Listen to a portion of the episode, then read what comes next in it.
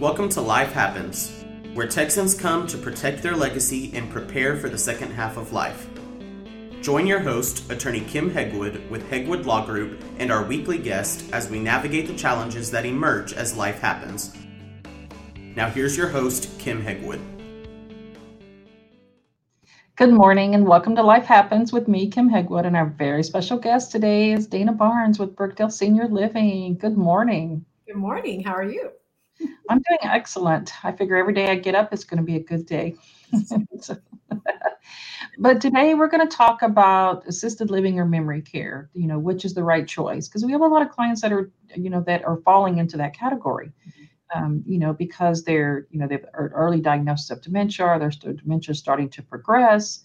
And so, so I guess it's really important to kind of talk about, you know, which one, because a lot of people are very confused about that. So let's start off with something simple. And um, let's talk about the key differences between assisted living and memory care. Right, because they, they do seem pretty similar. Um, I would say that there's about four key differences between the two. Um, number one is going to be safety. Uh, memory care is usually a separate area um, and it has special security uh, measures involved so that residents who might be experiencing wandering um, will not leave the building and be unsafe. Uh, so that's number one. Um, also, the way that memory care is usually built um, is purpose built, we call it, which enables uh, residents with uh, dementia or cognitive impairment to be able to navigate the building a lot easier. Um, so, number one is safety. Number two is definitely going to be the training and the staffing um, in memory care. Uh, in the state of Texas, uh, there's 20 hours of training with specific topics that the state picks um, that all care staff have to do before they're ever even allowed to do their job unsupervised. Uh, with memory care, uh, those topics are dementia specific that the state picks. Um, both have to do continuing education. Um, regular care staff for assisted living has about six hours, but in memory care, they have double that with 12 hours of continuing education that they have to do annually. Um, so you're going to have definitely a care staff that has more uh, specialized training to help residents maintain their cognitive skills, and their approach to care is going to help them prevent um, difficult behaviors from manifesting um, because they understand how to communicate better with residents with dementia. Um, a third difference is going to be the amenities. You know, when we go into assisted living, we're seeing all the wonderful things that they've got going on in the community and the barber shop and the outside areas, pet friendly spaces, maybe a library or a movie theater. And memory care has similar things like that, but they've got specific areas. Um, for for for residents with dementia to really enjoy um, when you are not processing um, normally, which is pretty much what happens with dementia. Maybe watching TV or a movie is not quite as fun. So we might not have a movie area like you would in assisted living, for example. Um, but what you are going to see um, are some more defined common areas, so they're easier to find. You're going to see some color coding hallways um, that are easier to navigate. You're going to see what I call, they, they're by different names, but I call them reminiscing stations um, which are really good because what they do is they enable the resident to um, to uh, uh, work with something, props and whatnot, um, items that maybe relate to a job they used to do in the past or a hobby or routine that they used to do. And so they're memories that they're still maintaining and are able to engage with. Um, so you're going to see some differences in the amenities themselves. The buildings will definitely look different. But um, overall, you're going to have different activities. The fourth one, different activities, different programming that's happening. Um, in assisted living, you know, we're providing person centered care. We want to get to know the resident. What did they enjoy doing? You don't want to pick a calendar and hope they just like it. we want it, they want it to be engaging for them and something that they enjoy. Um, so we'll have all kinds of different things, you know, music and bingo and, you know, all kind pet pets coming in, um, parties, all kinds of things like that. In memory care, we want to make sure uh, that the activity matches the cognitive ability and this and the remaining skill sets that the residents has. Um, so even though they look similar, they're functioning different inside so that the residents in memory care are receiving you know specific care and training and approach so that was excellent by the way. Oh that was great. So um, a lot of families you know get that early diagnosis of dementia and and panic sets in. Um, you know so you know what should we do? Do we leave them at home? Do we move them you know, to you know to a, a facility, some type either assisted living, memory care, you know. Um, when's the best time to transition someone um, after they've had that diagnosis? Because I think that's important for people to know, you know, when's the best time? Um, because the sometimes that transition is not easy. Right, and sometimes you get a lot of re- resistance and you're trying to work with that as well. Um, so, well, it just depends. Every person's different. Um, I think we have to start with defining what is dementia, right? Dementia is a set of symptoms that affect our memory, our problem solving ability, our language. Um, the Alzheimer's Association says that 50% of all residents that are living in assisted living have some type of dementia or cognitive impairment. So, when's the right time, right? Um, if the resident is still engaged, if the resident is still socializing and living life, and they're still working because it's an early onset diagnosis, then you know assisted living could be the appropriate environment, right? Um, but if they're not engaging because they're having difficulty processing um, the activity or the music or the movie, um, they're not socializing because they know know that they're having some memory issue and they don't want to be ostracized by other residents or you know and they kind of go off to themselves. You know they're not really thriving. They're not having great quality of life in assisted living even though they're functioning right? So that's when it's time to go to memory care. Um, you know they need to be able and, and it doesn't even mean that they're not able to be mobile and you know all that. They just need to be able to engage. They need to be able to be a part of an environment and activities that they truly can process and be a part of. And that's how they have better quality of life. It enables them actually to retain their cognitive ability better um, because they're they're using it in the right way um, and they can thrive. So that's if they're already in a senior living environment but what if they're at home right? Well some of that's the same way. Um, how are they engaging with those that are around them? If you're the caregiver um, you know how are you doing engaging with your loved one? Um, is that becoming more difficult? Um, you know how are doing those those daily care tasks of uh, toileting or bathing or helping your loved one get dressed or maybe having to lift how is that affecting your quality of life? Um, is that weighing on you? Is that wearing you out? Is that is that uh, speeding along you know some some other um, you know uh, difficulty in your living? Um, so really the bottom line is um, you know, how will moving your loved one to memory care improve your quality of life and their quality of life? If we focus just on money or it's complicated or whatnot, all it's going to do is continue to progress to become more and more difficult. So the earlier, the easier.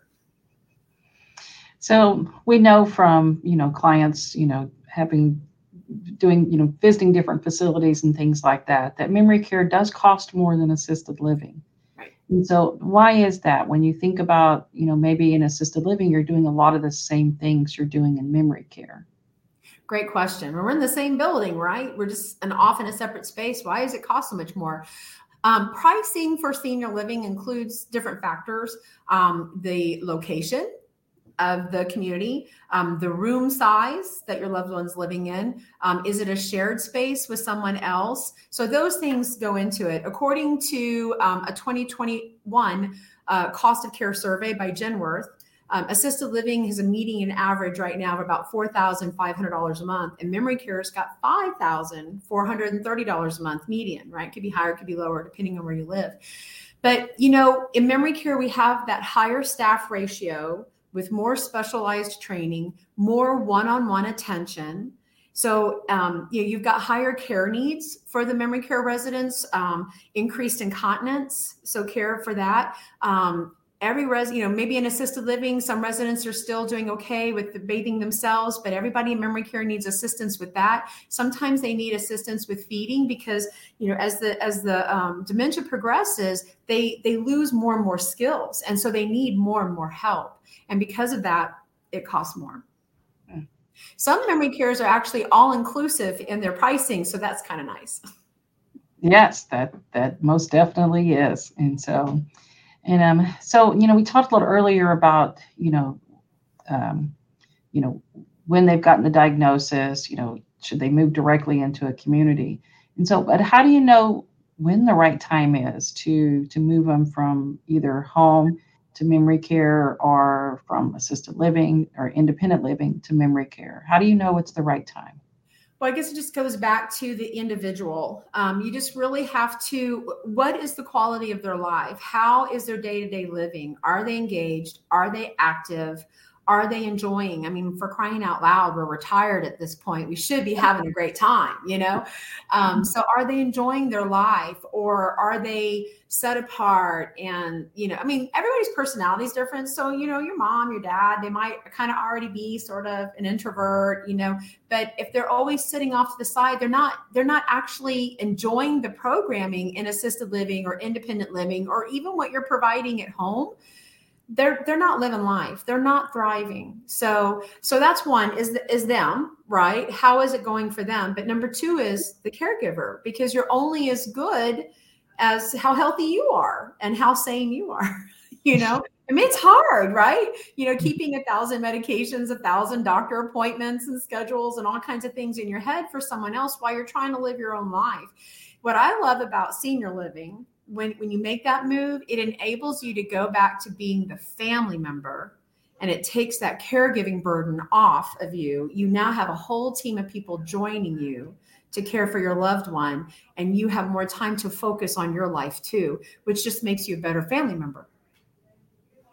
Well, that's a very good reason, you know, to do that because I know, you know, a lot of caregivers, you know, their health declines, they they go through depression you know they don't take care of themselves as well as they should you know right. so but but let's talk about a problem that we see a lot in my practice too um, uh, that the child that's not here you know yeah. how do you how do you keep them in the loop and assure them that mom or dad is getting the best care when they're not here to see it Yes, that can become very difficult. So, when the sibling who's not witnessing the daily life and they just don't understand, you know, you're, you're trying to tell them, but they don't really comprehend it because they're not experiencing it themselves.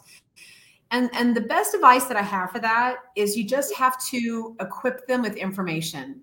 Um, you know, utilize the the the diagnosis information that the doctor gives you. You know share with them what the the doctors are saying and the other clinicians are saying. Share with them the test results and the lab results and all that so that they can see what's happening systemically you know physically and and from a diagnosis perspective with your loved one. Um, so more information sometimes is helpful. Um, I think what's a great idea is even just a little bit of a respite every caregiver needs that from time to time. Wouldn't that be great if your sibling actually did have a chance to come in and see mom for a minute and, you know, come have lunch or come go on a little shopping and see what it's like, see what that day is like um, in person. And maybe there might be some greater appreciation for that. But, you know, um, I have to say this I'm an only child, Kim. So um, I always win the arguments, but, but I, I, have my husband has, has sisters. So I have sisters that way. I've got great friends and everything. And sometimes, you know, you just don't agree. And that might be a great time to go ahead and, and bring into that conversation an objective third party, like mm-hmm. maybe a geriatric care manager um, that can help. You know, a lot of times that third party is not tied up in the emotions of everything or the guilt or the the concern of what will happen or the finances, that kind of thing, and they can really be objective and be a great advocate for your loved one. Um, so that might be helpful. But but truly, as the caregiver that's there doing the daily caregiving, it is very important for you to reach out and ask for help. And that's difficult sometimes for your siblings to understand. So even if you don't have that support right now, please, please, please reach out to other people and get support that you need that will enable you to can, you know continue along or give you a respite or you know um, so that you also have a good quality of life and you're thriving. We all want to do that. Most definitely. So, so Dana, how, how do they find you? Oh, okay. Well, I have a cell phone. You can call me, but I also have an email address. I think it's there on the screen. Um, do I give my number? Can I give them? Read the email address for the people okay. that are. Oh, I'm sorry. Okay, so my email address is D for Dana Barnes, my last name with an E, 19 at brookdale.com. You can get a hold of me there. Perfect. And so I just want to thank you so much for being on the show today. I love the good information that you've provided our listeners, and um, and we look forward to seeing you again. Thank you, Kim, and I appreciate what you do for families and helping them. Have a good. Thanks for tuning in to this week's episode of Life Happens with Kim Hegwood. Be sure to tune in every Thursday at 10 a.m. wherever you listen to your podcast as we navigate through the challenges that emerge as life happens. The content of this podcast does not establish an attorney client relationship or constitute attorney client privilege, legal, medical, financial, or any other professional advice.